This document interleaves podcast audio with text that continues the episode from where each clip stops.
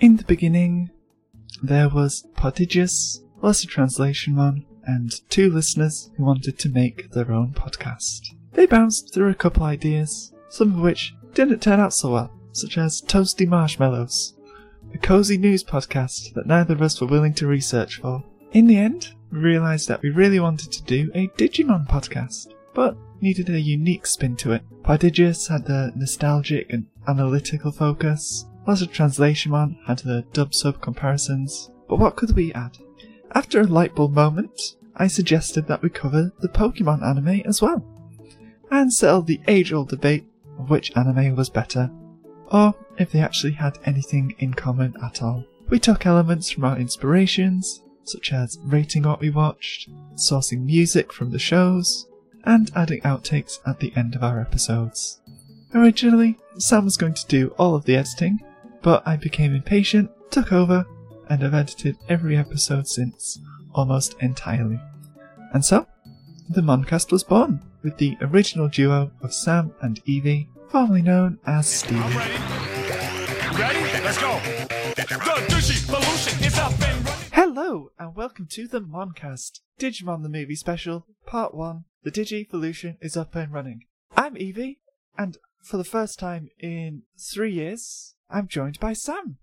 Hello. No pressure. I have been living in a cave for three years. This is the first time I've come out of the cave. It's fun.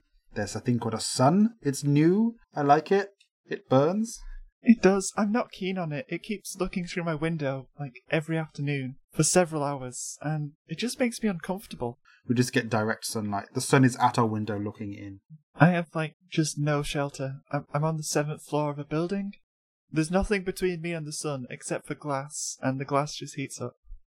I just wouldn't. I wouldn't go near the windows. I wouldn't even sort of come within like two meters of the walls. I'm, that's terrifying. But speaking of tall buildings, this first part of the film that we're covering has tall buildings in it. It does. People live on floors, more floors than two and seven. A lot of floors. Like, Tokyo buildings are big. For full disclosure, my notes got deleted and eaten up right before this started, so I'm going in blind and also super rusty. Yeah, we, we also had so many tech issues that it's taken us half an hour to start. Thank you for saying we. We both know it was me and entirely me, so thank you for that. It's the royal we. I always say we on the Moncast, even though it's mostly me that's keeping anything together.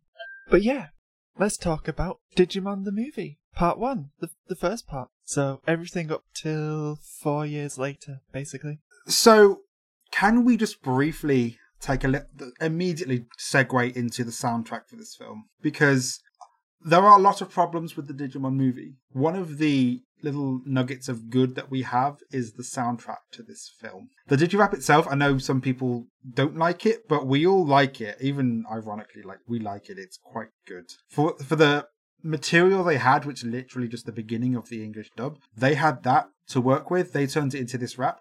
I'm kind of okay with it. It's got fun, definitely. But we also get things like Rockefeller Skank.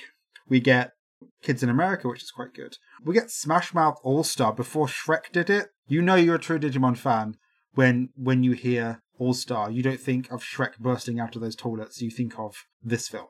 And even outside of like the ones with lyrics, there's just a lot of classic instrumental from the main series, which does a lot to build up the big moments. Speaking of lack of build up though, Willis is in the intro. So the original plan for this film was supposed to be this short and then our war game.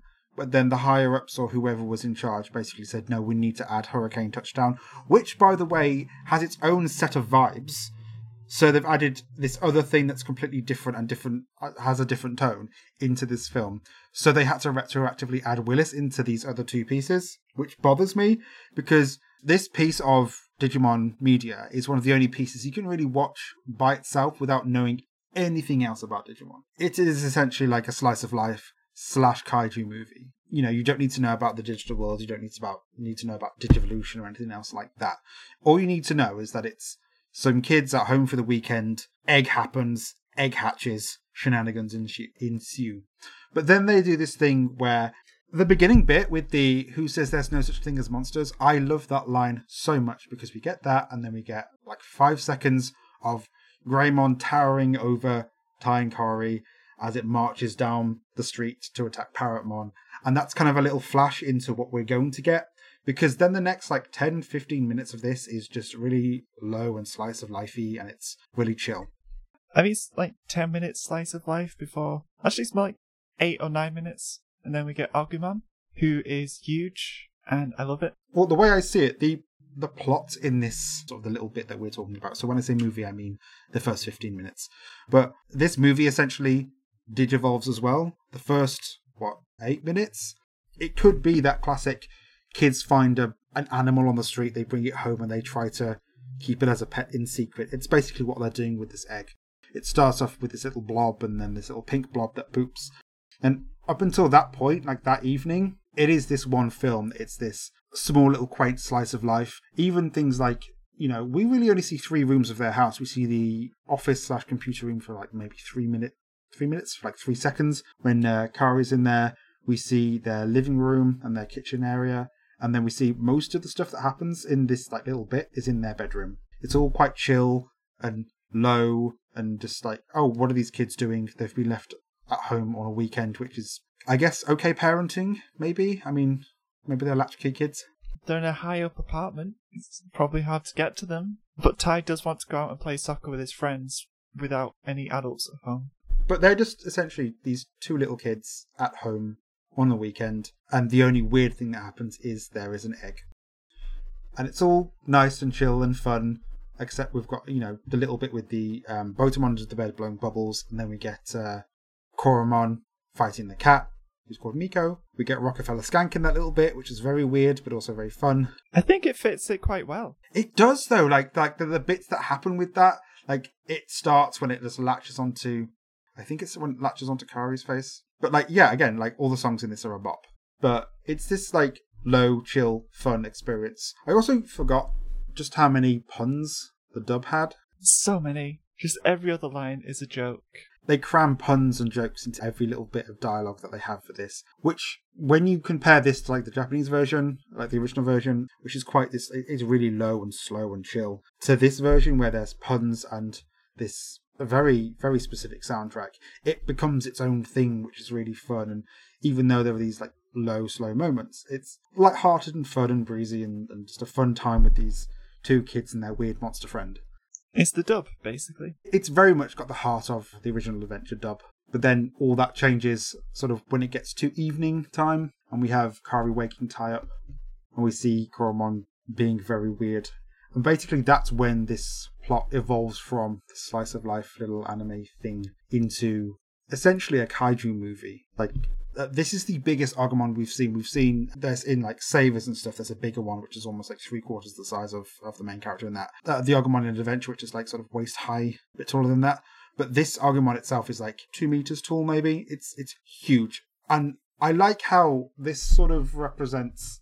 It kind of represents the Con, the, the kid's control of the situation before it being Botamon and Koromon. It's this small little blob that uh, is like a fun little friendly pet thing. And then it turns into this monster. And then they kind of lose control of the situation. And then it leaves the house. And all the things that we've known, all the safety of just being in their little kitchen and their living room and their um, bedroom, that all goes because they leave. And then we go from like the, the three rooms that we've seen to lots of shots of Kari and Agumon and Tai later on, just looking around Odaiba. And it's almost like that's when control gets taken away. Like Agumon's kind of the one in control now. I don't think if Kari kind of tried to persuade Agumon to go back to the room, he wouldn't. He's got his own agenda. He wants to go out and explore this world full of things like planes and cars and trucks and buses. All these things which he attacks because he doesn't understand them. They feel like hostile threats to him. He's very much animalistic. Yeah, it's kind of weird because like when Agumon digivolves again later, it's like it goes back to being sort of the Koromon personality because for some reason Agumon can't talk despite being in between Koromon and Greymon, which both can. And I'm not sure why they went for that.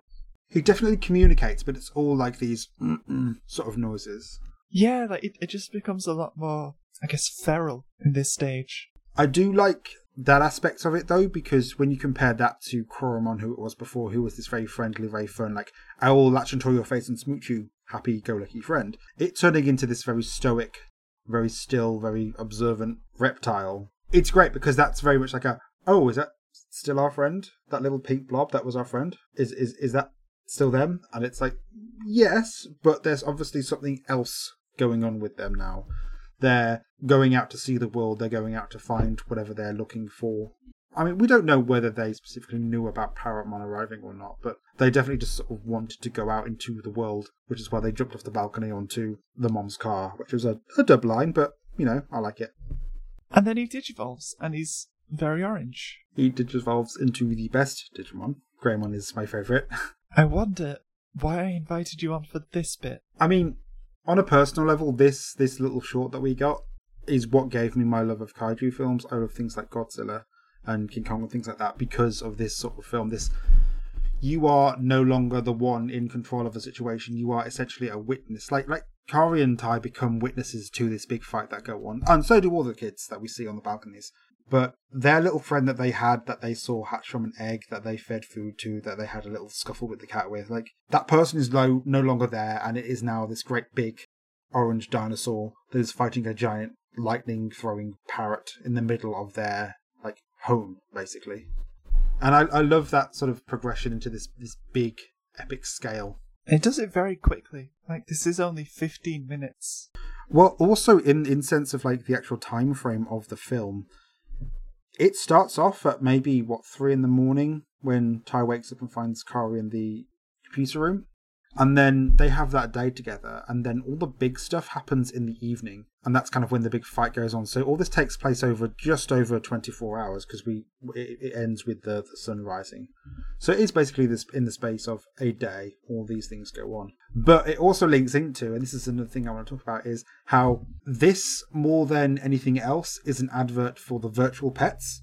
Whereas Adventure is an advert for the toys and the card game and the like pedometer toys. This feels more like the actual virtual pets themselves, and it even follows like the the version one. It follows that um, one of the evolution lines there, and even having something like Parrotmon, who wasn't in the version one, but it's an ultimate level. Like the first original V pets only went up to ultimate, so it feels very much like a. This is what it would be like if the virtual pet you have was a real thing. It would start off as a little egg that you get and even even the lore in the virtual pets is when they die, they go back to the megalithic mainframe, so it's in back into the computer. So the lore is that you know you have this egg that that comes into your world and you raise them in this little cage because the virtual pet themselves they look like cages and they were called the cages and or the dock. So it feels very much like a this is what the virtual pets are. This is what would be like if they were real monsters, resulting in a great big battle in the middle of your street. See the the first like VPET design that I really know of is the one that's in like the intro cutscenes for Digimon World on the PS1, where it's just like that rectangle shape with the square. Like, is that the first one that was made? Yeah, those are the uh, the original DMOGs, uh, Digimon OGs, like the original ones. Those are the ones I think that sort of this evolution line. I think it, it's based on that sort of stuff because the original one had Koromon, Botamon, Agumon, Greymon. Up to Metal Greymon, it didn't have like um the final levels. They weren't really a thing until um, Adventure came out. So to have something like Parrotmon, who is a step above Greymon, and to have Greymon beating Parrotmon as well is quite nice because it's like they defeated the step above using the power of friendship. Yeah, using the whistle, which honestly is like one of the most iconic moments in all of Digimon. Is just Tai snatching the whistle from Kari and blowing on it. The slightest, slightest spoiler if the whistle gets you here, it will destroy you in Kizuna because there is a slight whistle moment. It's very good. They, they need to release it in the UK, the cowards. I really like Kizuna. It's very very good. But yeah, like I love the idea of this whistle being almost like a like a a signifier of their friendship. Kari's had this whistle the entire time. It's sort of how she communicates with Botamon at the start, sort of doing the little Digimon theme song, which they don't do in the Japanese version. It's it's it's just them like repeating the the noises they make with the whistle. But I kind of like how they they tied the Digimon theme into it. It was fun.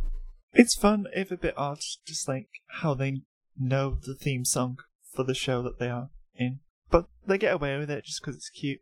I will also say that the the animation quality in the last couple of minutes from basically when Agumon leaves the room, it gets better and better as they go along until the big fight with Greymon. It's it's a couple of seconds long, but the the way the ground shakes when Greymon's walking around, like the actions when they're sort of fighting each other, the debris flying everywhere, it's just so good, and it didn't need to be that good, but it is very good. It is really cool. The sense of scale with Greymon and Parrotmon is really, really well done. Just like having them be the height of the bridge, if not higher, and just taking up like pretty much the whole width of that street.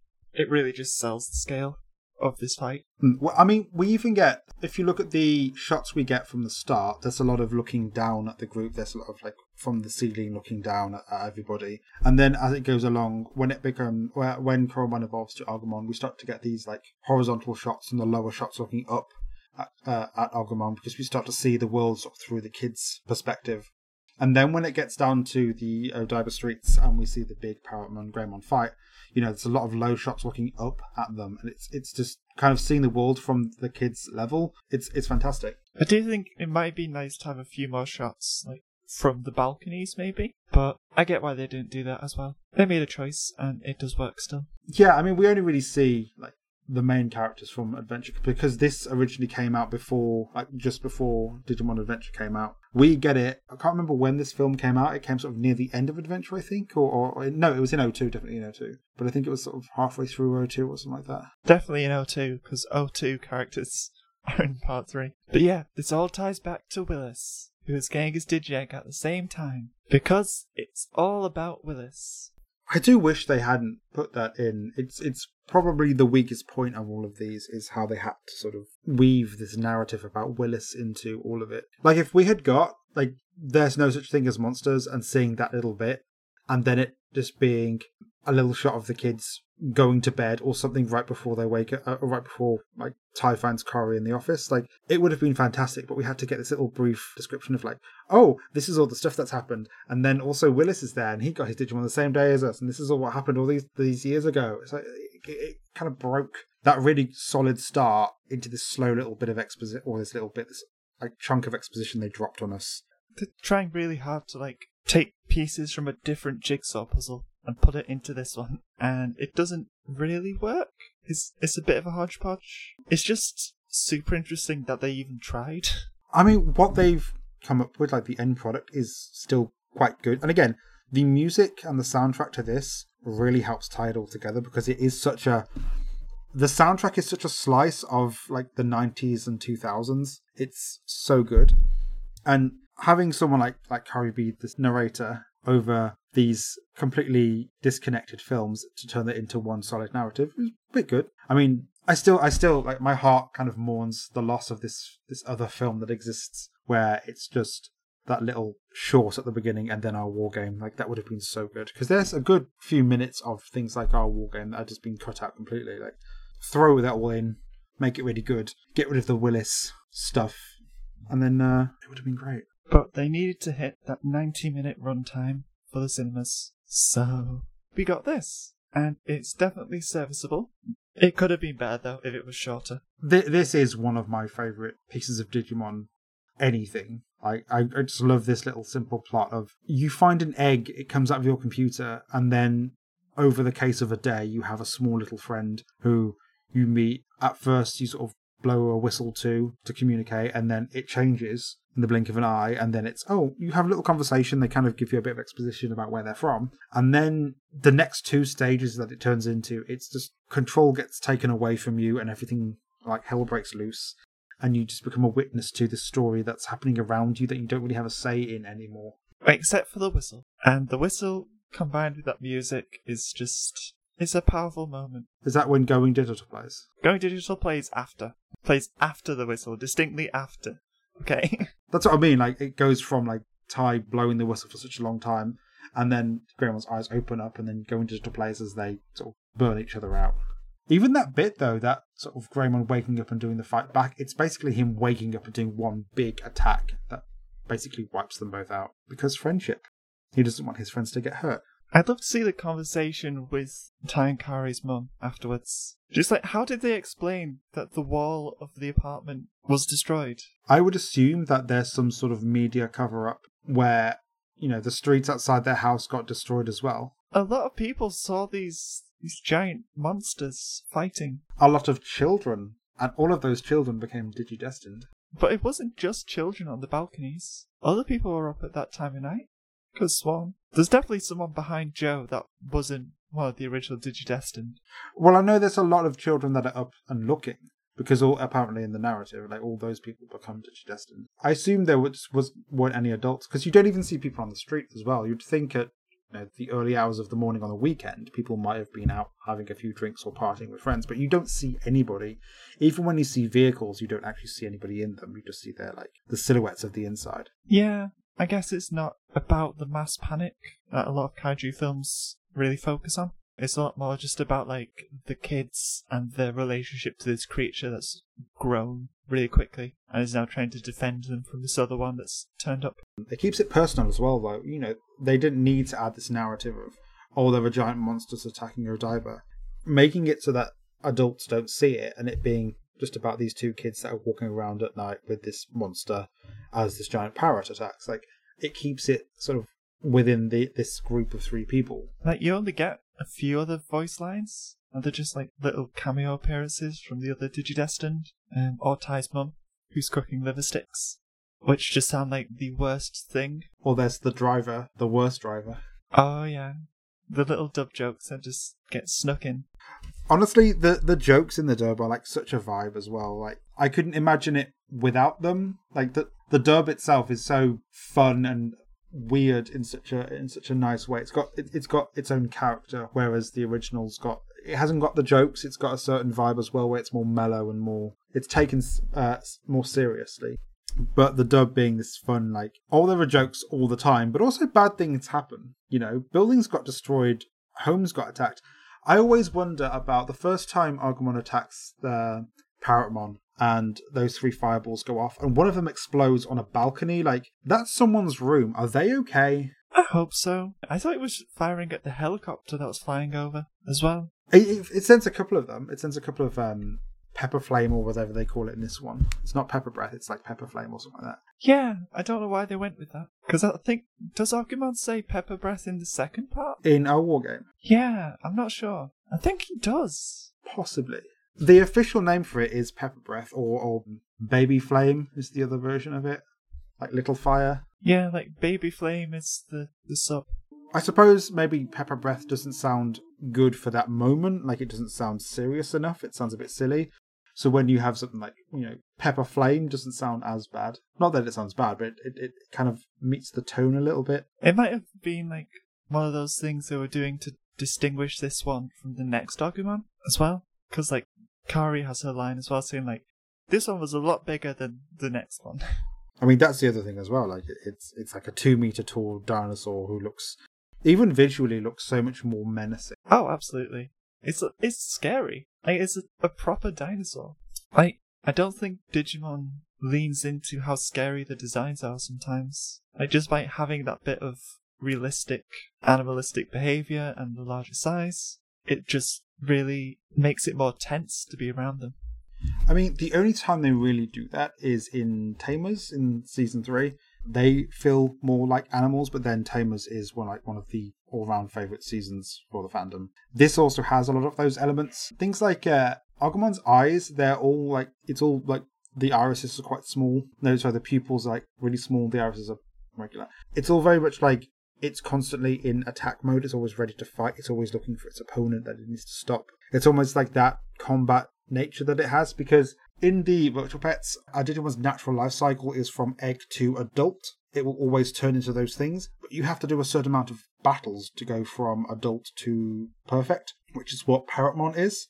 So it's almost like in the, the nature of a Digimon, they need to fight to become the next strongest thing. So even though still a child form, it's got that combative nature built into it, where it's going out into this world it doesn't quite understand to fight and, and find the next opponent that it needs to defeat. Yeah, Digimon lore is, is, is great. I forgot just how much this doesn't have the rest of the series to lean on. So it's just really different to the main adventure series. Yeah, this was released, I think it was like the week before the first episode of the original season started, and you can definitely tell the tone is completely different in both in, in both of them. Definitely. I guess the one thing that does persist is they kept like the kids' importance in Digimon fights. That persists, even if the Digimon being like scary and natural disasters didn't really continue. But I get that. It's it's not as marketable for the kids. As I said, like Adventure was definitely an advert for the toys. This, I mean, it wasn't so much. It was this small little piece of, you know, what if a monster came out of your computer? But it feels more like the actual virtual pet. It feels more like, you know, you start off with this little egg, it hatches into this small thing, and over time, how you care for it. And they did care for it. You know, we saw things like they fed it, they cared for it, they cleaned up its poop several times, and over time, it, it grows up into this bigger thing. It got sick, uh, and then digivolved when it was sick. I guess that must have been growing pains. it could feel like the danger approaching is the way I viewed that. Like it could sense Parrotmon was approaching and it was scared and it evolved into Agumon as like a defense mechanism. Like, oh no, there is a danger approaching. I need to get stronger. And that's why Agumon is um, more bestial. I have a lot of fe- feelings about this. Uh, so Agumon is more bestial in my mind because it had to evolve to protect its friends. It had to evolve to protect Kari and Tai. It had to get stronger as fast as it can. And to gain that power, it had to lose some of its um, cognizance. And it lost that when it became Agumon. It went out to find the threat, which is why it's more aggressive. It attacks like the, the, the trucks and the cars and the, and the helicopter. And then it evolves again. It evolves to Greymon when the bridge collapses and it has to protect Kari and Tai again. It doesn't want them to get crushed, and that's why it became Greymon. And then they do the fight. It loses again because it's a uh, adult level Digimon against a perfect level Digimon, or champion and ultimate to use the dub terms. And then the only reason it got stronger was because of the, the whistle. It was the little symbol that they had. You know, Kari always had it around her neck. She was always blowing it to Botamon, things like that.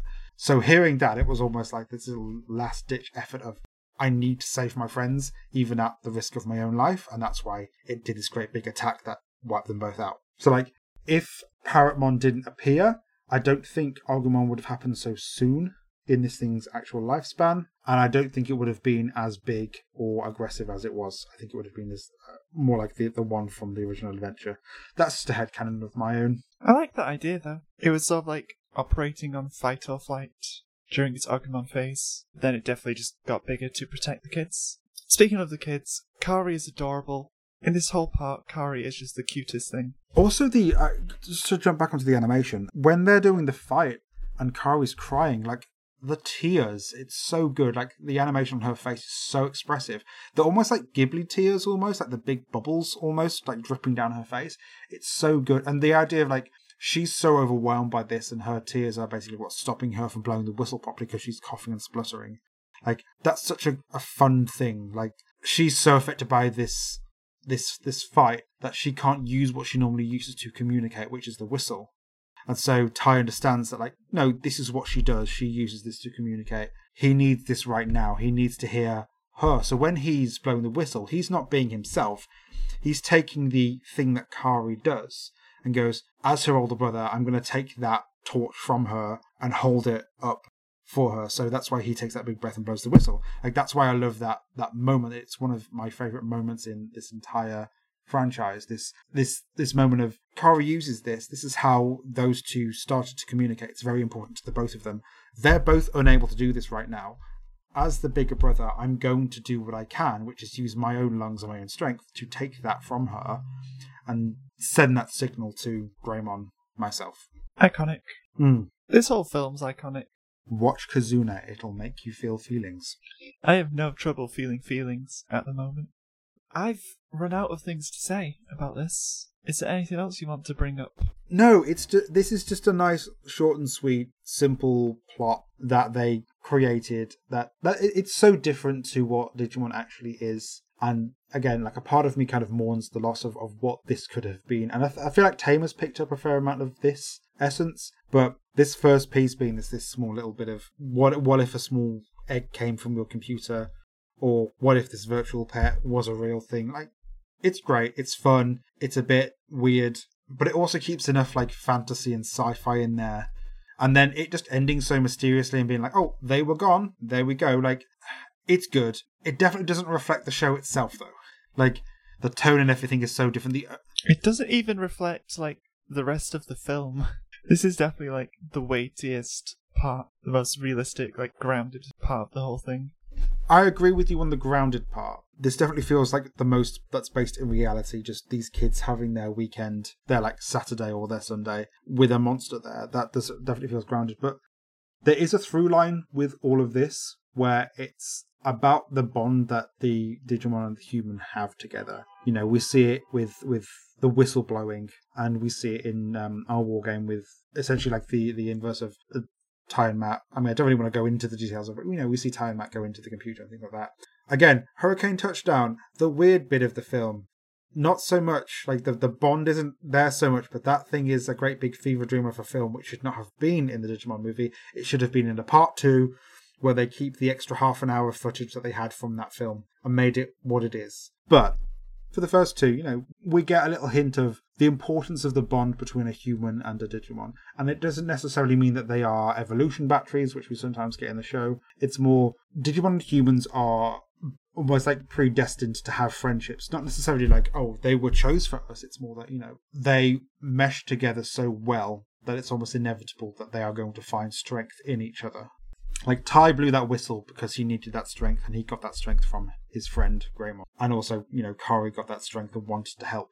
Greymon gets the strength from them because he's only known them his entire life, which has been essentially again a day. But that whistle being such an, an important thing to him and being this this signifier of this is a noise that the humans make, and I need that noise to keep going, and it's what gives him the strength to get up and fight Digimon a stage above him and obliterate them both. So it's got similar notes to what the the the, uh, the other shows have, but the tone and everything it, it, it doesn't carry that over. It's a lot more whimsical and fun and fantasy. Whereas this feels more sci-fi compared to the, the actual TV show, which is more tech fantasy. This one's a lot more disaster movie, which is what kaiju films are like. They're supposed to be natural disasters, essentially.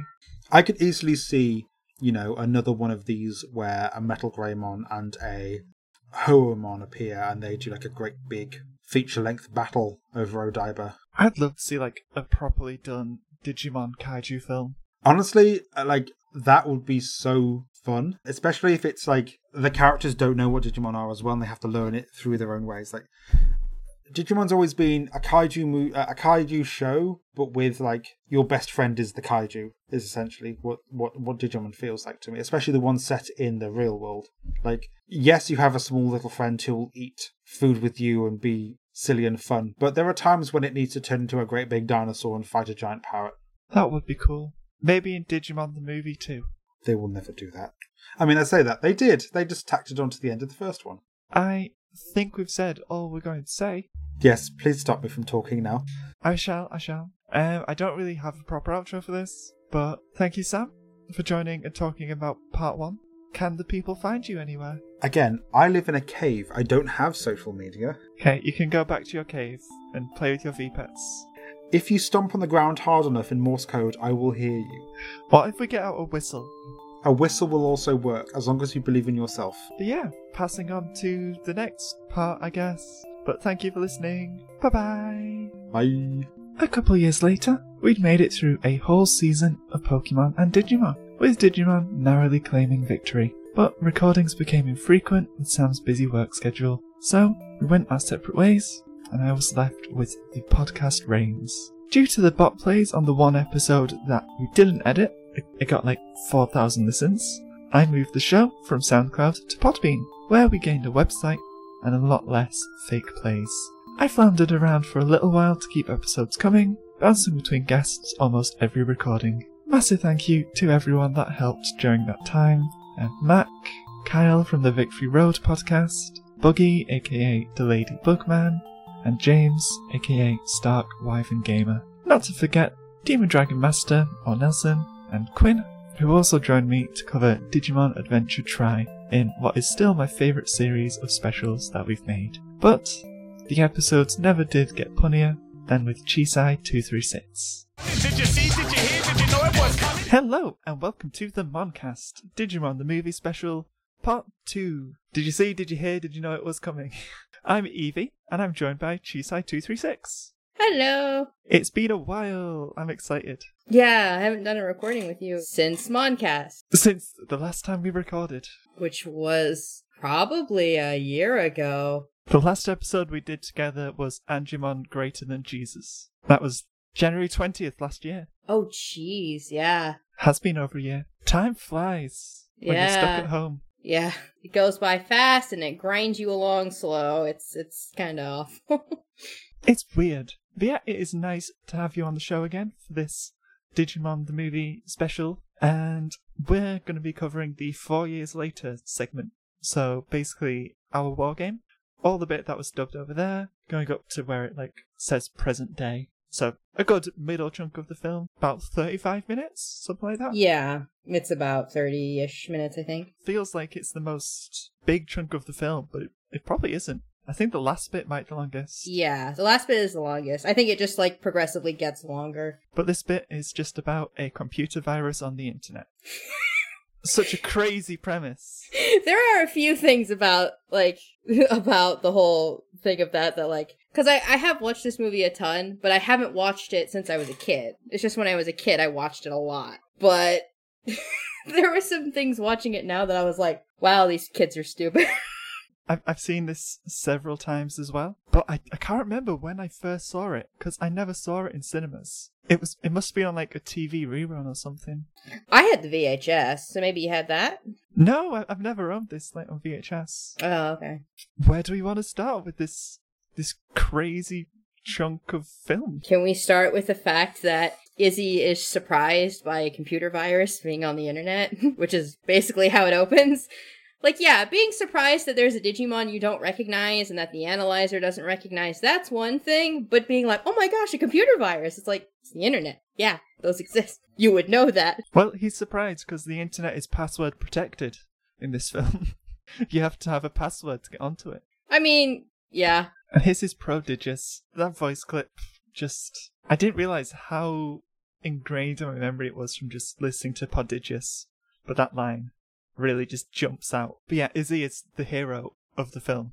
I've decided. he's like it's it's a digimon but it's got a virus in it that's so strange a digimon with a virus it's like you mean like virus digimon you know those ones you were fighting that whole time that were the attribute virus uh, What's he confused about? Like, they fought virus type Digimon before. They had that whole bit with the cards, didn't they? Like, with Myotismon. They were like, oh, th- some of these are virus types. yeah no they know they know what virus types are it's just for some reason in this part of the movie is he's like what it's like izzy you know this It would make sense if he just said, a Digimon on the internet. Just like, how did that get there? Yeah, because it's not a normal thing for Digimon to be able to access the human internet. That's surprising, but not the fact that A, a Digimon exists, and B, a Digimon exists that is a virus. It's like, that's a thing. No, that's a thing. He makes up for it though. Just, he basically carries Tai through the full film. Pretty much. Nothing would have worked without Izzy. He just has an uplink to the military, apparently. Yeah, he like just casually hacks the like US, what was it, the satellite stations or something. yeah, like, he, he has a satellite uplink, which just looks like a walkie-talkie. I guess you can just do that. I guess. For some reason, that actually bothers me less than the the Digimon confusion stuff because sure, Izzy's a child genius, fine, but Yeah, is a unsung hero of the whole film. But yeah, I forgot about the whole bit with Tai and Sora and the like I don't know what you'd call it. Breakup? Yeah, that that whole thing is really weird. It's like they needed a reason for Sora not to get involved, and the reason they gave Sora was she's mad at Tai for a this huge like misunderstanding with a hair clip and thinking that Tai meant that he didn't like her hairstyle and being mad that Tai hasn't apologized even though Tai tries to apologize on the phone and Sora's like, "No, I don't want to talk to him." And then is upset because he hasn't emailed her to apologize. It's like he just tried to call you. It'd be one thing if you picked up and he didn't apologize, but you didn't even try to like hear him out. It's really weird that they like are sort of shipping Taiora in this film unintentionally, or maybe very intentionally, but it doesn't line up with the epilogue at all. I think that's one of the issues people had with the epilogue is that well, I think it's it's the epilogue and like the end bit of 02 that is all of a sudden like, no, Sora and Matt are together, and it's like, okay, and then they end up together in the end. It's so weird, and I don't think Tri helped at all. I think Tri just confused it further. We're not saying you can't have a romance plot. We're just saying you need to pick one. Definitely. I think half of my notes after this point are just going like, oh my god, the soundtrack. Just every time a song plays, just like, oh, yes, thank you. Just one week starts playing, and I love it so much. The soundtrack is just it's great. It's so good. Like the songs do not fit at all, but in a weird way it just works because the music in Digimon has never fit, so the movie having music that didn't fit kind of just feels right. And it's all just like suitably cheesy. It's just on that sort of dub level. Very cheesy. Very much fits with all of the puns and the jokes that are getting thrown at you at every given second. It's such a product of its time. It's it's just so many 2000s tracks just slammed into the film just to try and make the soundtrack, I guess, relevant. But it's such a good soundtrack because of it. it was yeah, it's just good. It's just a just a kettle of great songs that were thrown into this movie. I'm so glad I've got it on CD. And another thing that's also just a lot of my notes is just Tai's mum's cooking. That is one of the best jokes in this movie. It's just Tai's mom does not know how to cook at all. And it's just I think my favorite joke is still just the the I'm making three bean salad. No one's coming over. Oh, it's okay. I only had two beans anyway. Ah, there's so many good jokes. She offers to make a cake because she has some wheat germ yes. put in it. It's like Izzy's prepping the like sifting the flour and it's just like, how much of this do I need? and she's just like, I don't know, I've never used flour to bake a cake before. Uh, and then there's some lines too where uh like as Izzy's like drinking the random like potato juice and God knows what else drinks. Tai is just like, Izzy, you're the bravest kid I've ever known. Unsung hero. Unsung. She makes beef jerky shakes. Yeah! yes, beef jerky shakes. D- did she just blend beef jerky and milk together and call it a drink? I guess. I guess that's what I would assume. It is. And it's Izzy drank several. oh God. it's just meat and milk. no, no. A meat milkshake should not be a thing. Mm. I'm glad he went to the toilet and just flushed his system. They're just work in so many jokes throughout the whole thing, and it somehow just works really well. Yeah, I mean, it kind of stops the situation from being too tense, which kind of works for like a kids' movie. You know, it's like, yeah, there's a lot of like stuff going on. Our friends are dying, but you know, we just keep making jokes about random stuff, and it kind of stops it from getting too dramatic, which is in one way a good thing, and in one way not such a good thing if you wanted it to be more dramatic. But I think it works. Mostly in the real world, it's jokey and not really that tense at all. But when it's like got actual combat going on in the digital, you know, the in the internet, Yeah, yeah. those fight scenes is where they sort of dial back the jokes a bit and let the combat take center stage, and it works really well. And especially just like everything building up to the final confrontation with Diaboromon, where War Greymon and Metal are being attacked, and music starts playing, and Tai reaches for the screen. That is just a powerful moment. Yeah, that nice moment of like your bond with them is so strong you just go through. You're just able to pull yourself through somehow. Or they pull you through in a way. Yeah, like it's just Digimon magic, which comes up sometimes. But yeah, the music's really good. I like the sort of orchestral swell, and that that track in general just gets me. hmm Uh, I think it's the same one they use when Oikawa like is dying at the end of Zero Two, oh, is it? It might be. or it's a very similar track anyway. You have a lot of like repeated melodies in Digimon. That makes sense, yeah. This is like possibly the only time they've got Omnimon right. The first time. yeah, because it's just like the stakes haven't been higher really in Digimon ever since. Because it's, it's a very simple setup. It's like a Digimon is going to send a nuke into Japan. That's it. Like, that's just what it is. And it's like, well, it can multiply itself, and only the real one has the, like, connection to the actual weapon, so you have to, like, kill all of the duplicates and hope you can find the real one before 10 minutes is up. But it just works, yeah, it works really well. It also doesn't overuse Omnimon. It's just, we got to the point where we're like, all hope is lost, and then we have this moment where we get this new Digimon that's super powerful, everything's fixed and everyone's okay. And that is perfect. And I- think just because it is the first one, it just makes it so much more powerful than when it's used in later seasons. Because in later seasons, you know that he can turn up. Well, even rewatching this, it still felt better. But if you're watching this for the first time, you just think that they're dead and there's no other form that they can reach. And then they just magically do it. They DNA digivolve. And it's really cool. And then they kick it up and show them all the things that they can do. well, let's kick it up. Such a good track. Yeah. I, I still listen to all the random Digimon music every once in a while. Yeah, I have a playlist on my phone which is like five star tracks, and a lot of Digimon the movie songs just get put on there.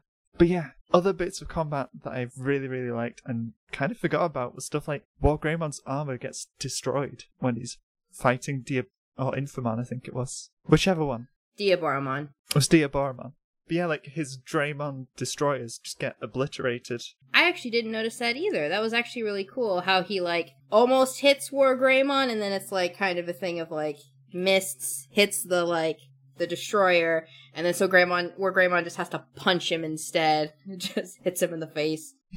It's cool, just seeing like battle damage. Yeah, it's it's actually really cool. It's a lot cooler than fights tend to be in Digimon, where it's just I throw attack at you, you throw attack at me. We get considerably more scuffed up until one of us de-evolves or bursts into particles. It's a lot more violent. Yeah, it's it's the same thing that like Tamers gets really well, where it's like they look like they just had a scrap, like they really were fighting as hard as they could, and yeah, and it's really really cool. I also just like the fact that when Infermon is around, Infermon actually attacks the Digimon mid evolution, which I even remember being a kid and going, "Wait, you can do that?" Because that's not how transformation animes work. It's just the transformation happens and then you keep going. But it was kind of cool to just see Digimon be like, well, you're the most vulnerable you're ever going to be right now, so. Yeah, it's it's just weird. We haven't seen that in most episodes, if at all. I don't think that, like, if it ever happens, it very, very rarely happens, despite the fact that it makes total sense. Yeah, like I, I think it started to happen sometimes in Colon, but that's like twenty years later after this film. And yeah, I think Infermon and that whole Digivolution line in general, I just have a soft spot for them because of this film. They're just They're just little demon bugs. they all look alien. Mm-hmm. They're unsettling, which is perfect. They're so lanky. Yeah, lanky and, and Infermon just looks like a spider. Like, just like plodding around on the low walls. Or jumping at you like a bullet, which is terrifying. The way Infermon moves when it's turning around and its legs just sort of scuttle Yeah. and its body just rotates, it just looks so unnatural. It's a really good design. It's a shame we don't see. I think it's Kurisarimon, Yeah, champion level, Kurisarimon. but I guess they just didn't have time. I, I think they just kind of wanted that shock of like, oh, it totally skipped champion. It's an ultimate now. Or maybe they didn't have time. But yeah, that was a Digimon I didn't know what it looked like for a long time. And I think I saw it and I was like, that kind of looks like Kuramon. And I realized, oh, right, there wasn't a champion in that movie.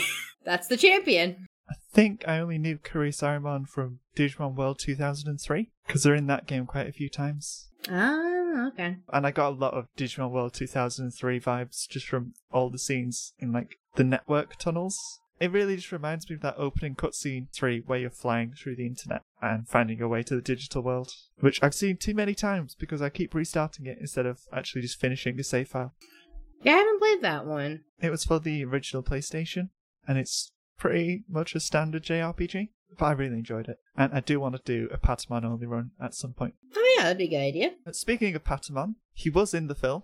Yes, briefly. In this section, he turns up and just like makes some joke about surfing on the internet, and then gets crushed by Diaboromon, and isn't seen again. Yeah. I just went from like, yay, Patamon to no, Patamon! Patamon now. in like a minute. yeah, Patamon tries to evolve and is just immediately squished. And Tentomon just gets knocked out the action as well, which is Yeah. like I get why, but it's kind of sad. Yeah, it's kind of sad because they already reduced the cast so much for this, and then it's like, okay, cool, we're at least gonna get to see Patamon and uh, Tentomon, and it's like, nah, we kind of really just needed Gabumon and Agumon. They're the main characters of this. I would have just liked to see Angemon in this art style. Well, you get that in the next one at least. Which I love Angemon and Angewomon's animation in the second one. Their wings are so fluffy and I love it. That's not for you to talk about. I was kind of sad because I actually really love the animation in um uh, Hurricane Touchdown. I've not got there yet. What else have I got in my notes? Oh yeah, more funny side characters, because Matt and TK's grandma is just so sweet. I love her. She's like, oh, what a coincidence, those are my grandson's names. It's like, yes, I need to talk to them. Oh, okay. Hangs up the phone. Hey, Matt. I like talking to them too.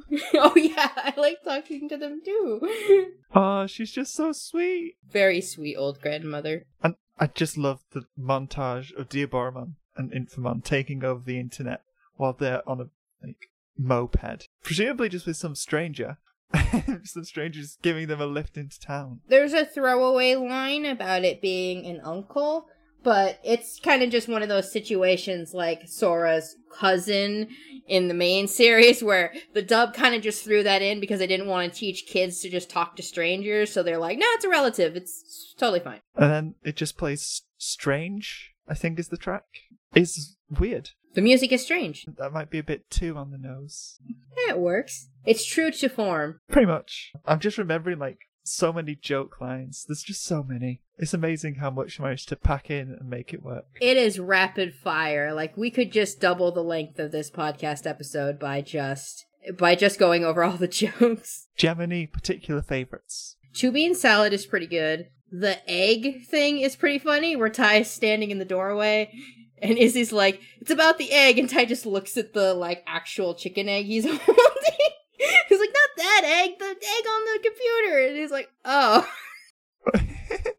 the egg is hatched. Yeah, yeah, the egg has hatched. That's what he said, and he's just looking at Tai. Just kind of slowly looks at the chicken egg he's holding that his mom just handed to him.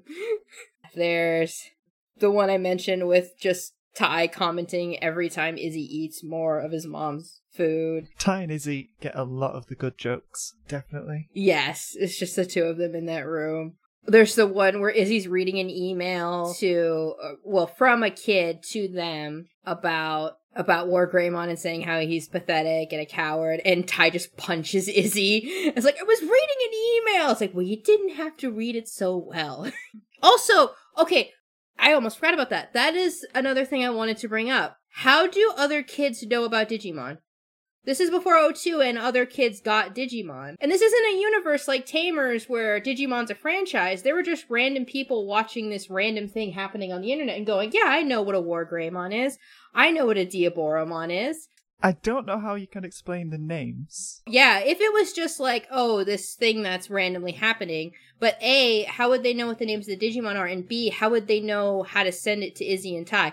Actually, even if we just say, yeah, they know what Digimon are, again, how would they be able to email Izzy and Tai unless they knew their email addresses? How does every person in the world know Izzy's email address? Wasn't there a computer virus on the internet that was like s- stopping the internet?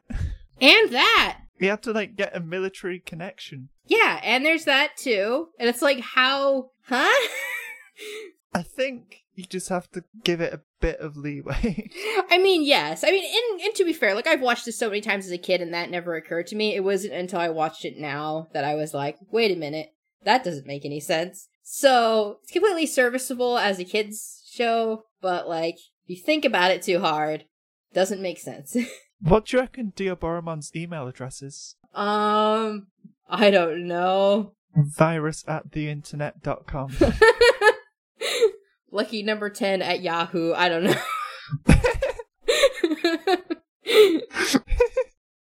I have no. Lucky number 10. 'Cause Can you count back from 10? Yeah. Diaboromon's so good.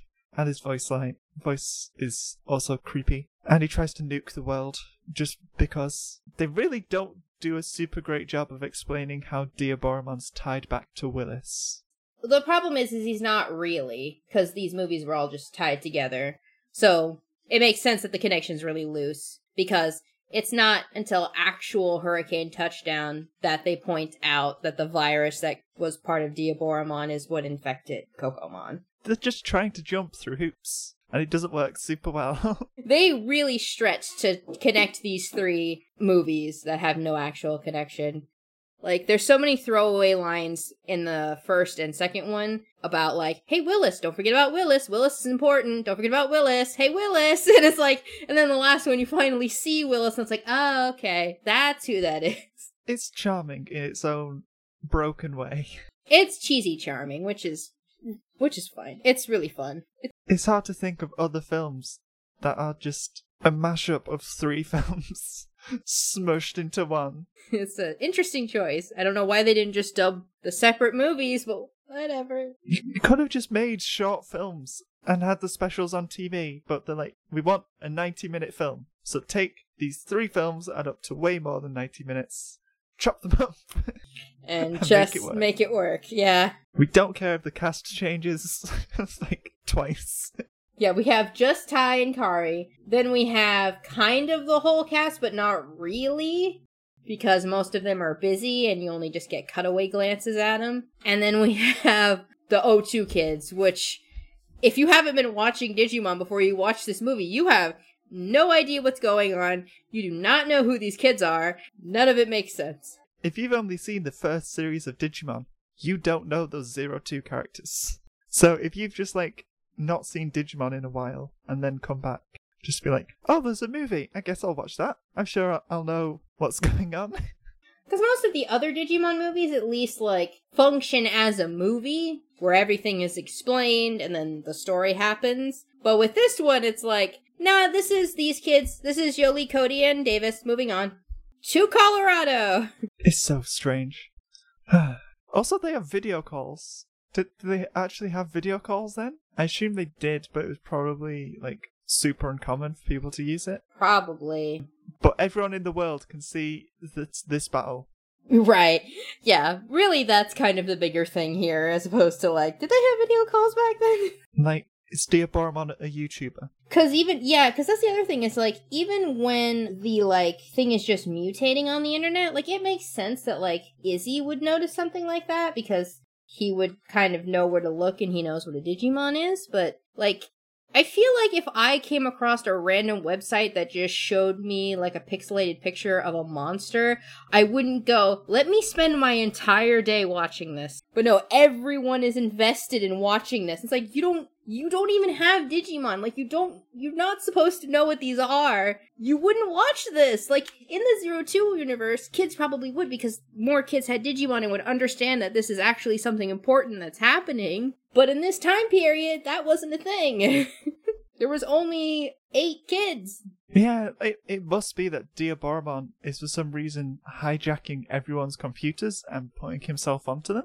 Yeah, but why? Like, that just increases his chances of being stopped. And it, it did. I, I think he was searching for Willis. Yeah, that's why he was looking through the phone lines and all that. But again, even if that was true, like, why would you stop your entire day to watch it? Like, normal people wouldn't do that. You would probably think your computer had a virus, and then try to figure out how to fix it. You wouldn't just sit there and go, yeah, I'm gonna watch this all day, like it's TV. They probably just couldn't turn it off. Yeah, but even if you couldn't, like, that's what I mean. Like, people would probably be like, oh shoot, there's something wrong with my computer, let me turn it off, and, you know, see if I can go get it fixed, or if someone could come and look at it, or something. Yeah, like you wouldn't assume that this was real. You, you would not assume that, like, oh yeah, this is important. You'd just be like, well, this is annoying. Why isn't the computer working? I mean, maybe a lot of them did think it was just like some video. Especially since back then, like, computers weren't as common. And usually, if you had a computer, it was for like a very specific purpose, like work or, you know, something important, not just like, oh, I have a laptop for this, I have a tablet for this, I have my phone, I have, you know. They have it for solitaire. Yeah, the random barber that had it for solitaire. Yamato's best friends. Matt's best friends. I keep switching between dub and sub now. Thanks, of Translation, man. You've ruined me. I used to be pure. I used to only watch the dub. I feel like that's not pure. I feel like that's just chaotic. It was more fun. It was more fun. I didn't have to read. yeah, that's the thing. You can't multitask with a with a subbed anime. I'm nearly out of notes already. But what else is there? The like sprite animations of all the Digimon and Gennai are just adorable. Yes, those are very cute. They have walk cycles and everything, and I don't know why they went to so much effort, but it looks so cute. I especially love how when they're like, okay, we're gonna go help, like some of the Digimon are just like clipping, and I think like Gatomon's walking into a wall, like not really going anywhere. And just like all the Digimon that aren't like partner Digimon that go to network only say their name. so they don't have to pay the voice actors. they already had those those voice clips, so Yeah, why, why get new ones? yeah. Just recycle the like evolution clips where, you know, Palmon says Palmon because it just evolved from Tanemon, etc., etc. I wish I had the confidence to enter a room and just shout my name out. Evie! Evie! What a way to just make an entrance, though. just walk into your room, yell your name, and then just go about your business. like nothing happens. I would die of embarrassment. Oh, I might, I might try that and just see what funny looks I get from people. Oh no. Okay. just be like, "This is who I am. I'm Evie."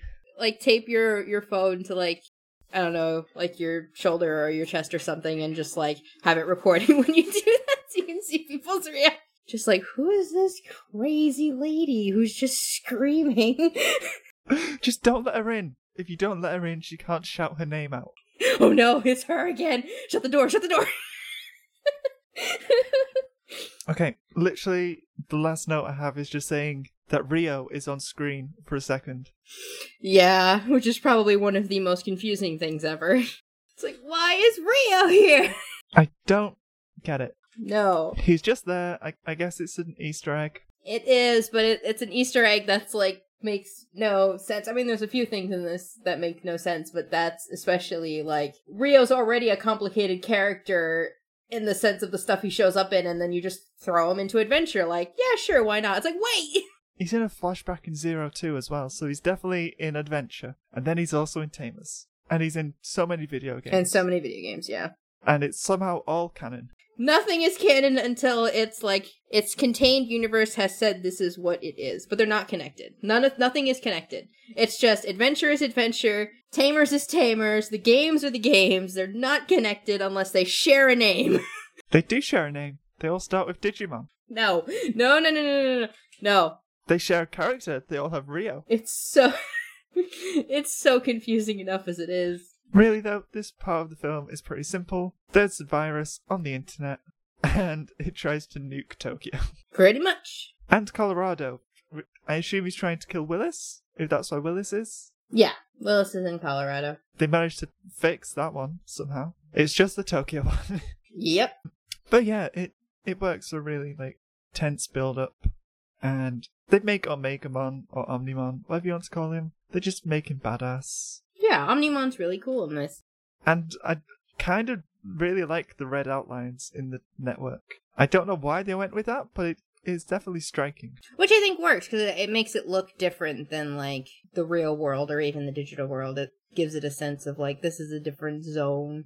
And then Tai and Matt just have no outline at all, which is really, really cool. They almost look like just painted on. Yeah, that animation is like so smooth in that moment when they're like, you know, trying to talk to War Greymon and Metal Garurumon saying like, no, you know, get up, please be okay. Just like that animation is like so smooth and it's like, wow, what anime are we in now? Who knows? But I did also, I just really appreciate the line from Tai about not having a whistle.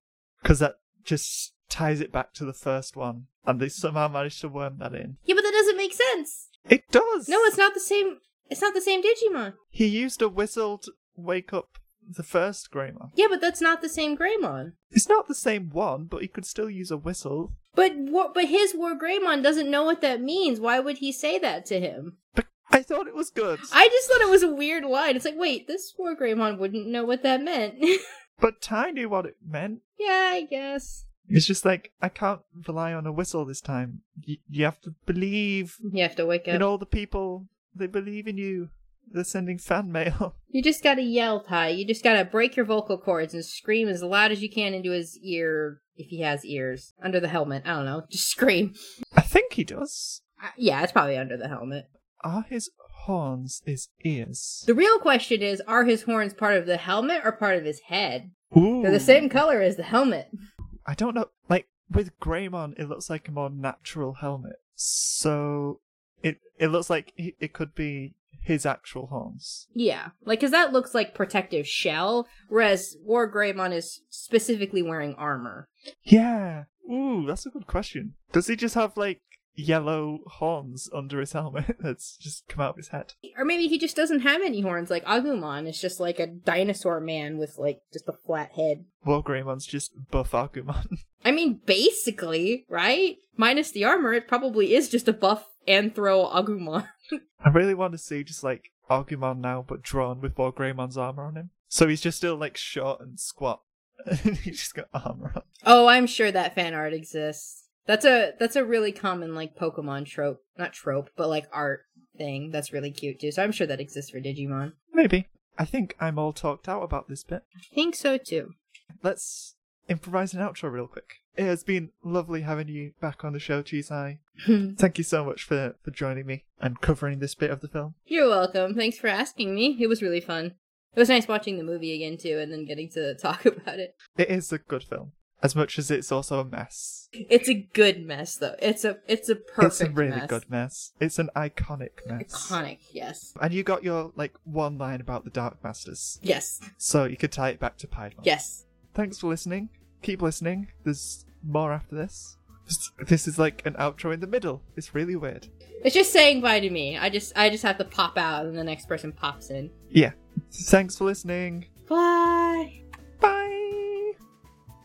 Quinn brought season 2 home with me, only for it to end in a tie between the two shows in the anticlimax of the year. Zero Two had taken its toll, but it was time for a fresh new Moncast with a couple consistent co-hosts and some much needed changes. Air from Lost in Translation Mon joined to co-host a podcast that was heavily inspired by his own, and in turn he invited us to join him in covering Digimon Adventure colon 2020, a revival of the original series. There really is no escaping adventure, is there? Still, being a co-host on the podcast that inspired your career is pretty baller. That's right, I did somehow land myself a radio station assistant job this season, and have been employed for about a year now, working in creative digital media. Big thanks to Reform Radio for that. Moncast hit its 10,000th download, it was featured on Castbox, and it gained enough patrons to finally justify making specials like this, where I get to over overindulge myself in nostalgia, and there's still a lot more season 3 to come. A Digi Destiny starts today. Hello, and welcome to the Moncast Digimon the Movie Special, Part 3. Our Digi Destiny starts today. Digimon. I'm Evie, and I'm joined by Quinn. Hi. And Chloe's in the Ethernet somewhere. She's around, probably just going to occasionally laugh at things and, and be the laugh track on this incredible dubbed version of the Moncast. Yeah, this is the dubbed version. If you listen to the original, then you get subtitles through your audio medium. So, let's jump to present day Digimon. We're talking about the third part of the film, which is all bits with Terriermon, which is quite fitting because we have just been watching Tamers basically. So we get the Terriermon bit. It's also the point where the movie goes completely off the rails, because you can at least, you know, imagine a connection between the first two parts. They try so hard to to make Diaboromon tie into it. They're just like, oh yeah, Willis tried to make a Digimon, and that was Diaboromon, but that infected Kokomon. The explanation is one minute of the plot. It's amazing, to be honest. It's kind of impressive that they somehow tied everything together. Like they they did a decent job of making a timeline. If you storyboard it, yeah, they, they made a coherent story, but so little of the story is about the story. Even in the original, there is not much to it. It's a lot of effort for what's very little setup in the film. Yeah, you made a weird self-insert character who got two partners and then did zero with it. All-Star was the best thing to ever happen to Kokomon. It's a powerful image. Just Kokomon dancing to All Star. And the words, he's tone deaf. So that they are hearing that track in universe. They are listening to All Star. Kokomon's not even singing. He's just dancing. No, there's just All-Star, which is apparently diegetic. All-Star as, God I hope, performed by the Teenage Wolves. No, he's got like a solo artist career as the Digidestined, formerly known as Matt. God, I wish that were true. It's such a good name. I want to call out that uh, that Yolei looks amazing in the swimsuit, and I kind of want a cow swimsuit just to do that cosplay now. which is not a thing I would ever otherwise want. I also maybe need a radio t-shirt. You need a what t-shirt? Her t-shirt later with the beret that just says the word radio. I kind of want a radio t-shirt. I should get one. It'd be so good for work. It's a white t-shirt and it has a picture of a radio tower and the word radio. Nice. It's pretty cute. She wears a red beret with it. The purple hair, it's it's quite a look if I'm being honest. I don't own a beret yet, but I I want to get one. Yeah, I don't currently own a beret, and this is the first time I've ever considered buying one. But for that specific look, I might do it. Shout out to Stranger as the, the best track on this album. That's the, the background music of the, the fight scene with uh, Kokomon. Is Kokomon spelt with two K's? K O K O Mon. I believe so. I always thought it would be like C O C O, but apparently it's not, according to the credits. It's such a weird decision to swap out Wendigomon, which, okay, is admittedly a mouthful, but for something that just doesn't mean anything? Weird choice, Dubbers. Yeah, I just dislike that he's always called Kokomon, even when he digivolves. Yep, that's true too. And like, Kokomon isn't even his base level. Like, he was, he was a Lopmon, wasn't he? We we also called uh Terriermon's uh little green form. I can't recall the name, but we we just said that was Terriermon too. Yeah, but that's Gummymon. Yep, that's right. Is Kokomon the in training level? Maybe. That might be right. Kokomon's the name of the in training level. Oh well, Willis contributed in other ways. He he was there, and he had a Terriermon with him. It's true, and Terriermon does a lot of heavy lifting. He really does. Just Willis's character arc is just I don't want to talk about it because you will be killed. Admittedly, I'm a little here for the Davis I'm better than you in particular vibe, but to to then just be weird and flirty and, and gross. He's just better at doing that, and I don't like that. He was like, I guess, slightly less obnoxious Davis. But still ultimately pretty terrible. Yeah, he wasn't super great. We get some weirdly pretty like billboards for Shell.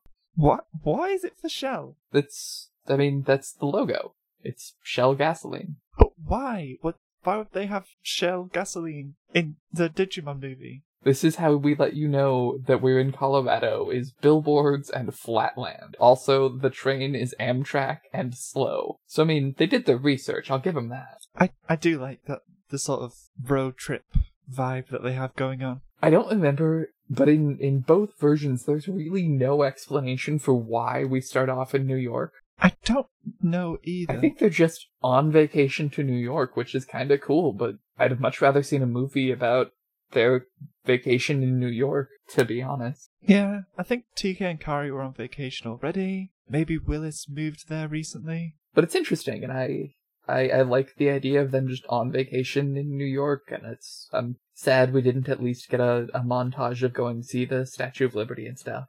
We did get them trying to take a picture by dangling a laptop from its cable. Um, is this Terriermon this like voiced by the same person as Tamers? Yeah, I believe Terriermon only ever had one actor. I thought it was, but then Gargomon has a different voice, which is really weird. Or at very least, it's if it is the same actor, it's a very different affect. Definitely, he sounds old. I think this was just they didn't realize this was going to be a recurring character at that point and had not come up with uh, a direction on this. Well, I'm glad they changed direction in Tamers. Just having Gargomon sound like Terriermon still, that's a lot better. Also, Patamon does a lot better in this film, like in this section, than the last one. I'm happy to see he gets to like scout out Willis in New York. That was cool. But then, of course, Patamon and Gatomon do just kind of get Pikachu! in the final battle. Magnadramon and Seraphimon appear for no reason. Like, th- they've just been unlocked, I guess, for this film and only this film with no explanation. Only so that they can release the Golden Digi-Eggs so that Magnamon and this golden version of Rapidmon can fight instead. It's very weird. I at least wish this were not canon, but they at least try seemed to make a point of trying to suggest it might be. Somebody really likes Willis. The rest of the film must be canon because Willis is mentioned in the main series so much. Like maybe maybe at least once, for sure. Well, only in the dub, but yeah, like he's canon to the dub, and that's fine. But in the original, at least, uh, it's really unclear if this movie happened.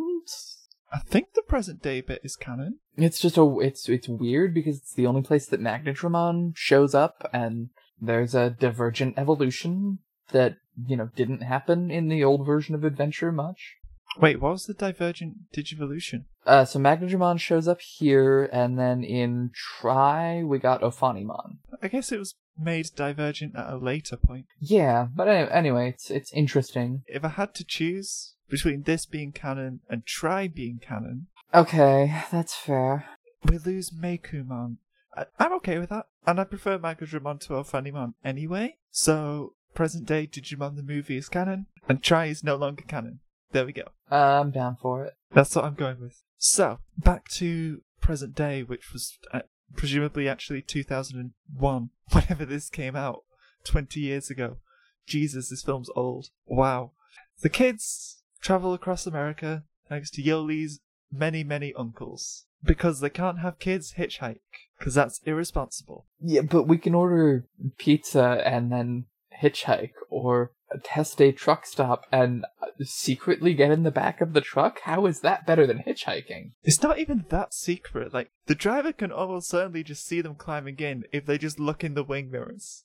And like, Willis isn't there already. When did Willis climb on board? Yeah, th- I mean, even that in in both versions of this, this plot twist is just, oh yeah, we tried to hitchhike to a place called Summer Memory, and apparently we ran into Willis, who was already hitchhiking to Summer Memory. They just happened to bump into him. I don't know, like, they talk about Kari and TK to him, and he goes, Oh, the kid's behind the fence. Yeah, that must be them. I mean, alright, in fairness, they were the two other people with Digimon. Like, if he saw the Digimon, that would make sense, but He did see their Digimon. I don't think they mentioned other kids with Digimon, but I'm I'm willing to say he picked up on that vibe. even then, it's still a stretch. Just to be like, Oh, your two friends, they must be the two I saw behind the fence. No one else has Digimon. Uh, It's weird because we also then like to infer uh, later in in the 02 canon that yeah, actually a lot of kids had Digimon. They're just you know around. Isn't there a whole bit in New York? Because they have, like, Gorillamon climbing the Empire State Building as a King Kong reference. Yeah, and we don't bring back Willis for this. Because that would make it canon. Right, exactly. They had the opportunity and they substituted for someone else. This part of the film's a trip, but don't. I dig the vibe. I wish they had written a better story in either version of it to make this movie feel like it needed to exist, but it's fine, I guess. Time travel is a weird plot point to come up with. Like, time reversal? This virus can just do that. Oh, obviously Kokomon meant go back in time, dummy. How did you not get that? Like, it was so obvious. Yeah, how did you not get that? like, when I say to someone, go back, I obviously mean just rewind time. Honestly.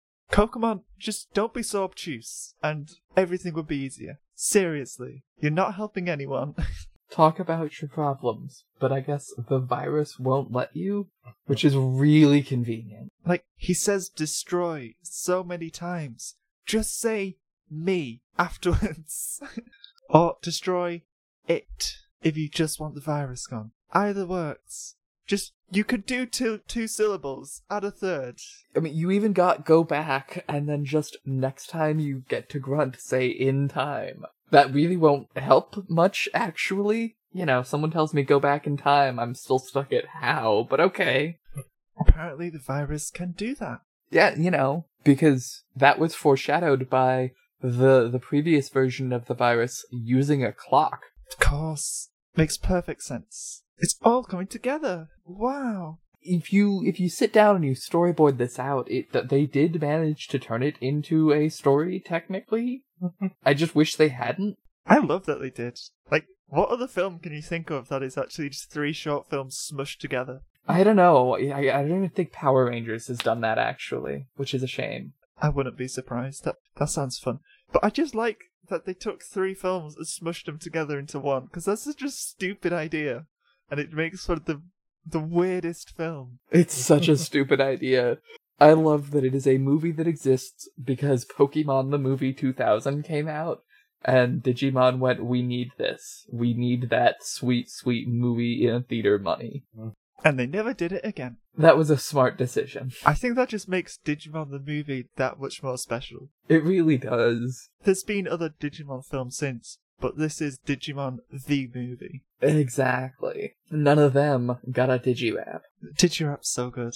This movie is amazing. It's a really good film. I unironically love it. oh, absolutely. I mentioned this in part two as well, but the dub adds so many jokes. It does. So many of them land as well. It, it so drastically changes the vibe of all three movies, which is, I mean, I don't know if I like it better, but it is a really bold choice, and I'm kind of here for it. Yeah, like it, it's here with this quite down to earth, more like serious art style. But then everyone's just cracking jokes, like every other line. And there's just so many classic lines. Uh huh.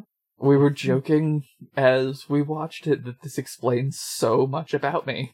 How so? The quality of joke that I make on a daily basis is approximately equal to Digimon dub, I think, for better and worse. You might be being generous there, but uh, Damn. Evie got me.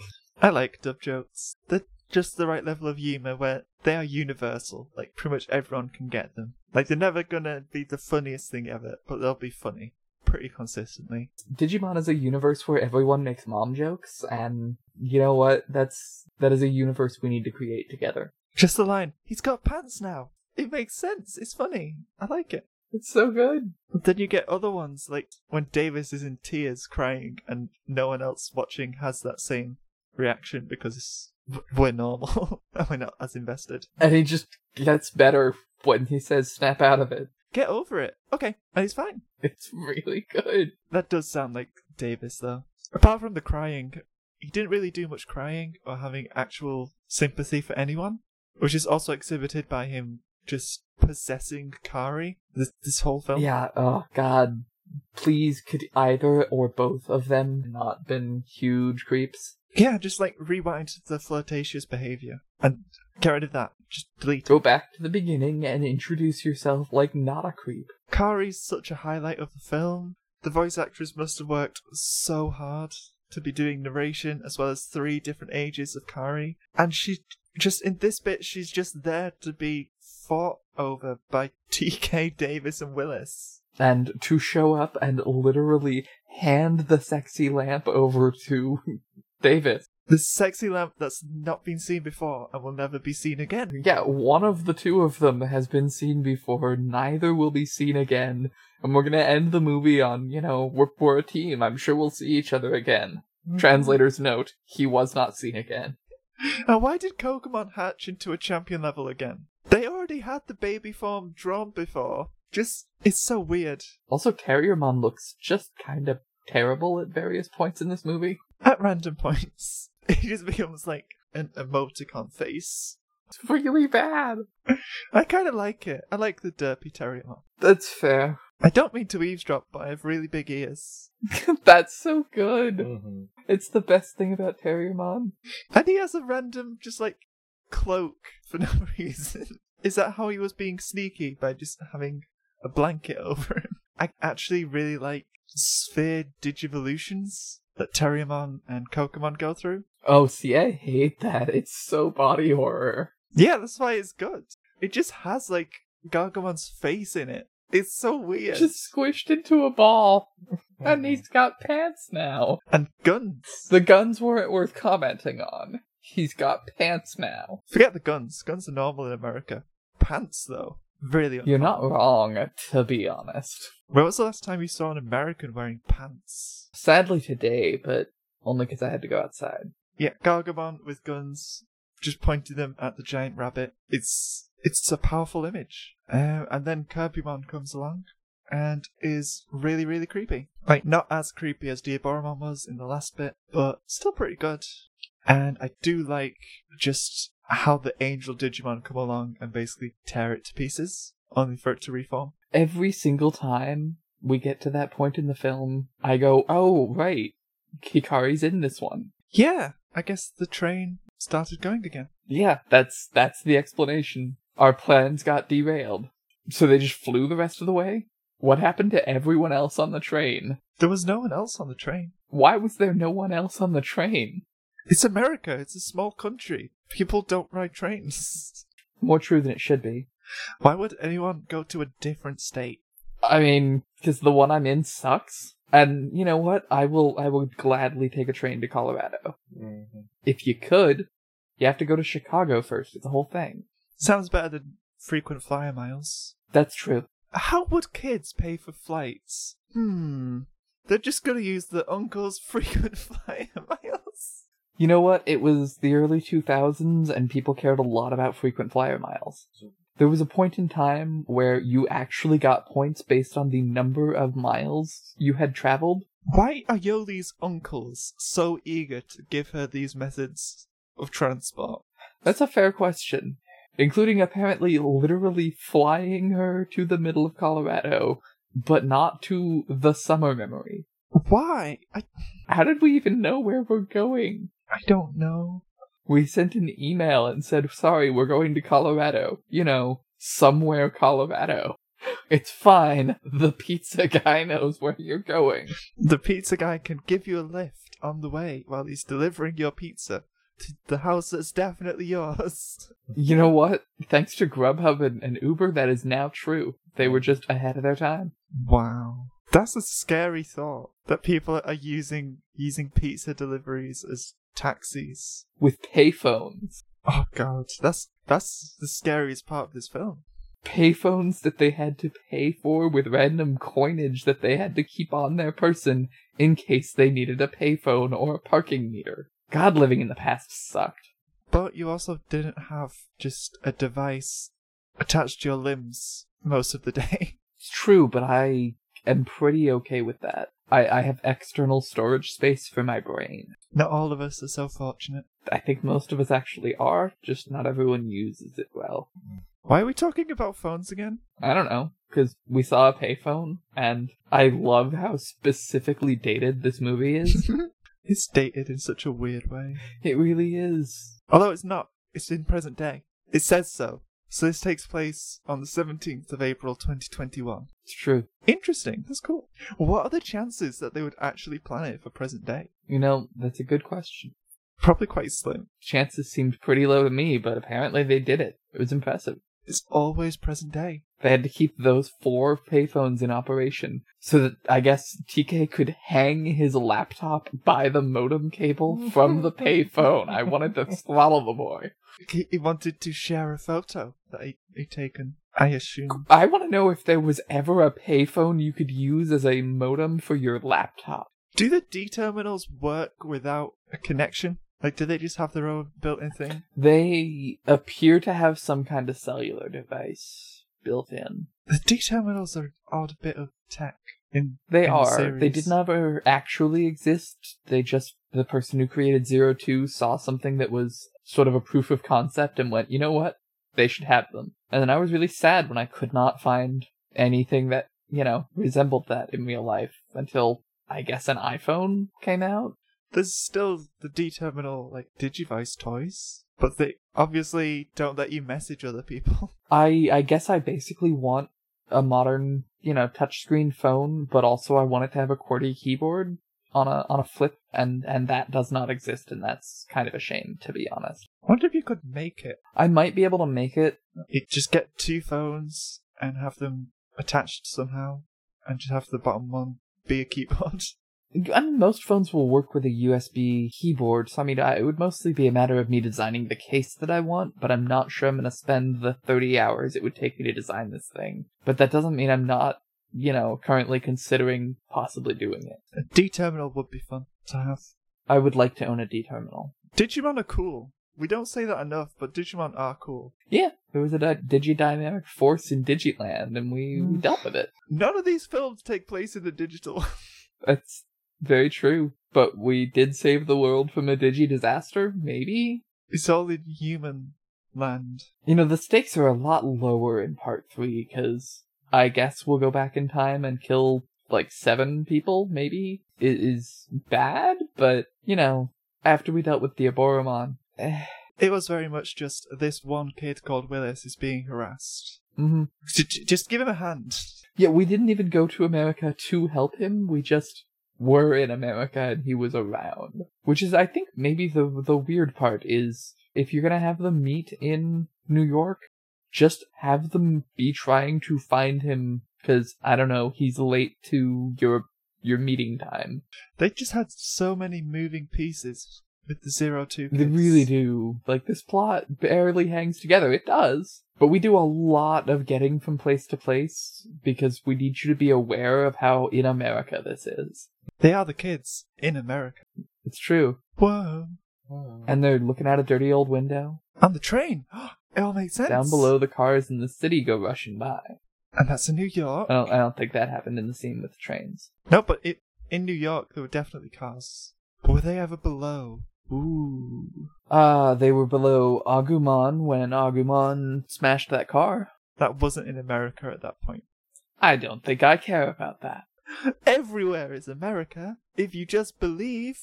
I'm an American. I believe that, yes. Okay, I'm nearly out of stuff that I want to talk about. Really, I do quite like the battle scenes. That, like seeing Veemon jump around instead of just instantly digivolving was refreshing. I appreciated the, the, the increasingly weaker Digimon attempting to continue to fight. Yo, the it got some weirdly good lines. Yeah, I don't know why they kept coming back to Yolei so much during that bit. I guess they were just trying to mirror it with when Kokomon was ill. Yeah, and then we we put a lot of emphasis on the words time to heal, even though like what a resolution. They're going backwards in time. They have less time to heal. I mean, okay, you went back in time, you get to do it over again. I, like I'm I'm sort of with what they were trying to do, but also Digimon never really die except that in Adventure the explicit rule was unless they die in the real world, in which case they die forever. I don't know. Doesn't matter. Did the virus rewind time or did Kokomon rewind time? It's really unclear. I'm not sure why either of them would have time travel powers. Because Digimon. If Patamon and Gatomon can warp Digivolve for no reason, then time travel can also be a thing. Physics don't apply, it's Digimon. Uh, Angewomon didn't have to warp Digivolve, but yeah. I guess it wasn't technically a warp Digivolve because it didn't go from Salamon. Angemon did go all the way up to Mega, but Angewomon just showed up and then did a regular evolve. Which is actually weirder because that's, I think, the only time in Adventure we get to Mega without a warp evolve into a pink fluffy dragon. Magnadramon's cool. I prefer Magnadramon. I so kind of want to do the never-ending story and just just hug Magnadramon and go flying, I guess. Oh, I would love just like a really big Magnadramon plush just to lay along my bed. I want that. I kind of want a Magnadramon plush now. It would just be so long and fun to hug. Aw, snuggling a dragon sounds fun. So, I'm on to my last note. I mentioned that Change into Power is a really good ending credit song, and possibly only the second time we hear it in all of Digimon. It is weirdly good. I, every time I'm like, how is this not an NSYNC song? It's not high energy enough for the combat, so they never use it in the series. But they put it in the credits here, and it's so, so good. It's just a bop. hmm Change into power. We got the power. We got the strength within. We always bound to win. It's so good. It's so terrible. I love it. Do you have anything else you want to mention about present day Digimon? Uh, just, just I need to go back to All Star Diegetic. Diegetic All Star? You can tell he's tone deaf from how he's dancing. I think I might be done. You should, you should move on to the outro. At this point, we've done all of Digimon the movie. Thank you so much to Quinn and to Chloe for providing the background claps. Where can the people find you? Soon enough, only here and on Lost in Translation Mon, because I don't think I'm keeping Twitter. Get on the Discord servers and talk to me. Get on the Moncast Discord. And if you want an exclusive role on there, then you can support us on Patreon, which is how we got to do specials like this. Hooray! Hooray to our patrons. If you want to talk about today's special, you can reach us on Twitter, via email, and in the Moncast Discord, and you can support the show via Patreon to gain access to the Moncast Uncut.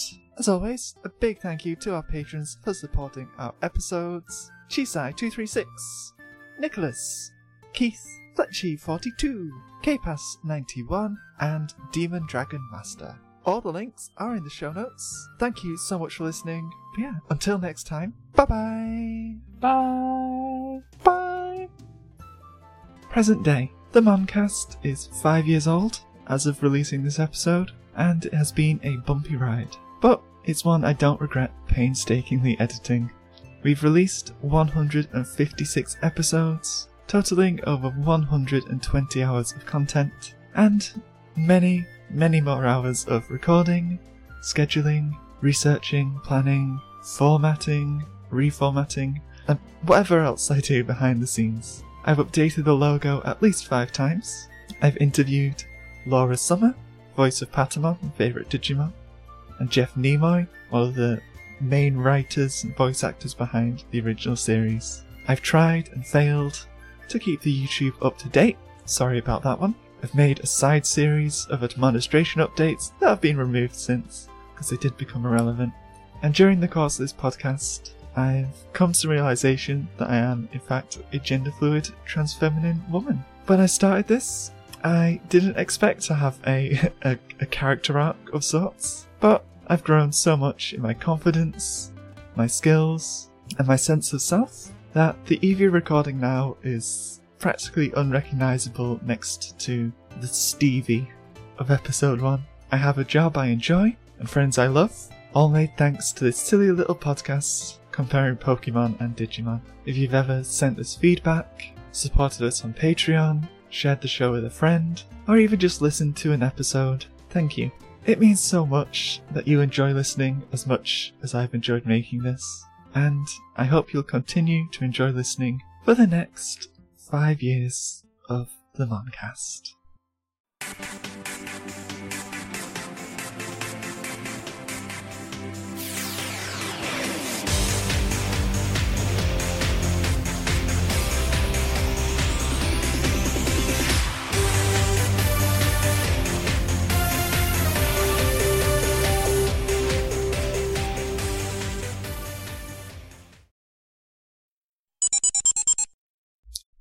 Two, three, four, five, six, seven, eight, nine. ten. This is how bad I am.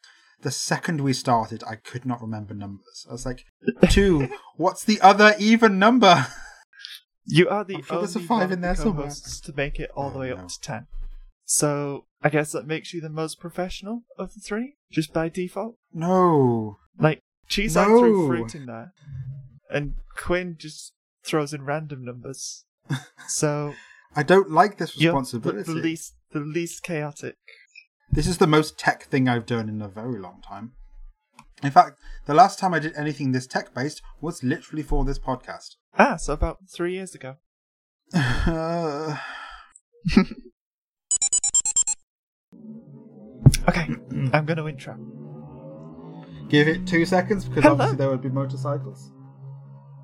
And be Classic, good. Classic Moncast.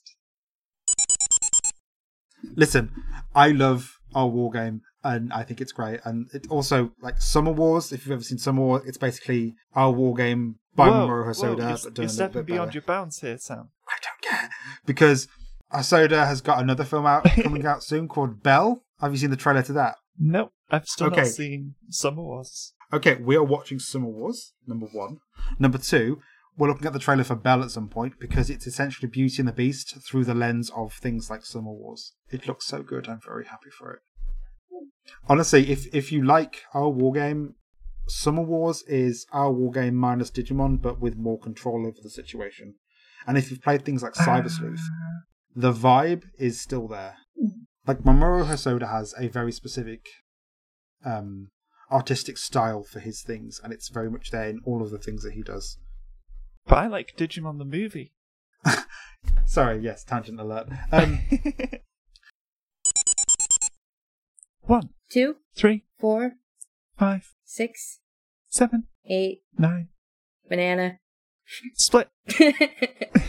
Ah, good. You're definitely more professional than Quinn because you made it all the way to nine before you knocked it off the rails. classy, classy uh, guests do it at 10. Digivolution is up and running. Did you see? Did you hear? Did you know it was coming? Oh, Digi Destiny starts today. Let me hear you say. Digimon. There you go.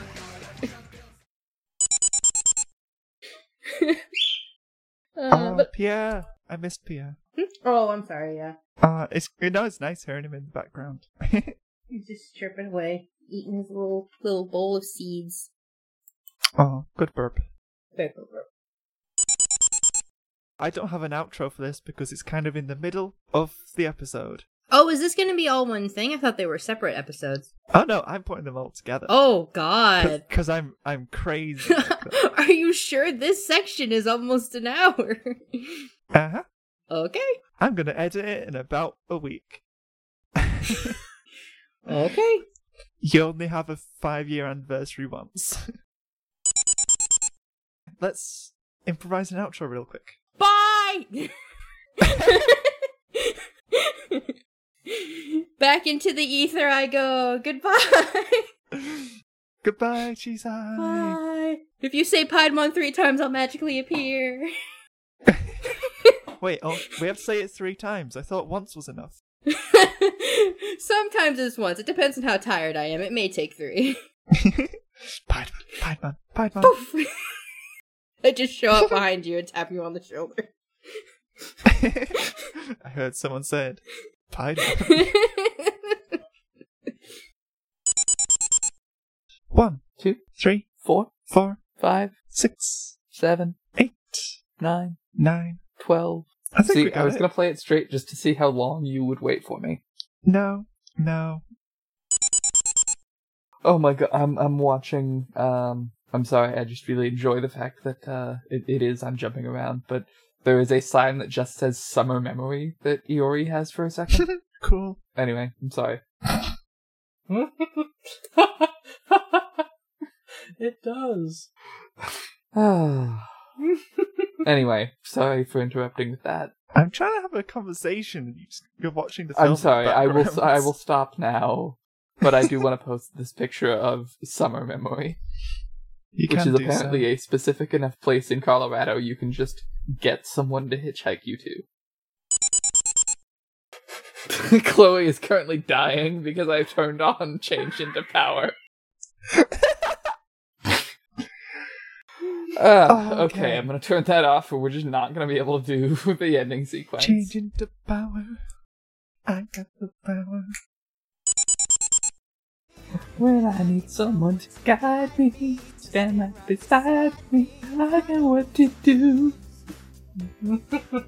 and if we stick together for now and forever, there's no way to lose. Oh yeah.